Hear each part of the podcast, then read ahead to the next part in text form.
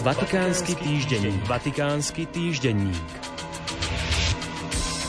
Pápež František v stredu prijal biskupov synody Ukrajinskej grécko-katolíckej cirkvi, ktorá od 3. do 13. septembra zasadá v Ríme na tému Pastoračná starostlivosť o obete vojny. Svätý Otec pri stretnutí spomenul, že v októbri budú modlitby ruženca v mariánskych pútnických miestach obetované za pokoj vo svete i na Ukrajine. V utorok vystúpil na synode grécko-katolíckej cirkvi vatikánsky štátny sekretár kardinál Pietro Parolin a oznámil, že plánujú osobitné stretnutie so zástupcami ukrajinských katolíckych cirkevných spoločenstiev o otázkach súvisiacich s vojnou.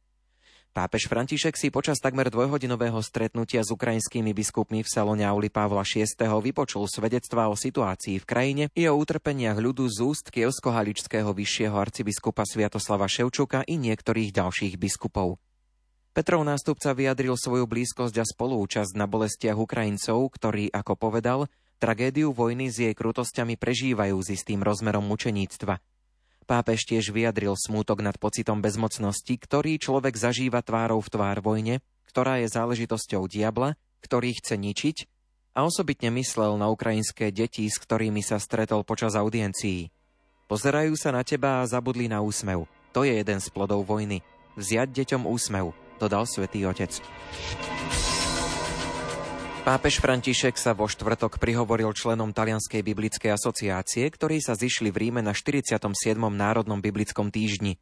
Témou stretnutí je zmluva a zmluvy medzi univerzalizmom a partikularizmom. Svätý Otec uviedol, že táto téma je mu blízka a je tiež jedným z hlavných problémov cirkvi v súčasnosti. V príhovore členom Talianskej biblickej asociácie a učiteľom Svätého písma Svätý Otec podotkol, že tri zmluvy, o ktorých biblisti uvažujú, sa úzko týkajú ich vzťahov so súčasným svetom.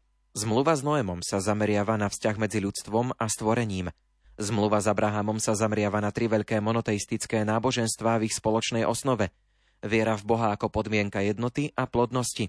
Sinajská zmluva sa napokon týka daru zákona a vyvolenia Izraela ako nástroja spásy pre všetky národy. Svätý Otec na záver stredajšej generálnej audiencie vyjadril smútok nad požiarom, ktorý minulý štvrtok zasiahol 5-poschodovú budovu v centre juhoafrického Johannesburgu a pri ktorom zahynulo viac ako 70 ľudí vrátane niekoľkých detí, a vyzval: Pozývam vás, aby ste sa spolu so mnou modlili za obete. Pápež vyjadril svoju sústrasť pozostalým a poslal osobitné požehnanie pre nich a pre tých, ktorí pracujú na poskytnutí pomoci a podpory. Vatikánsky týždenník.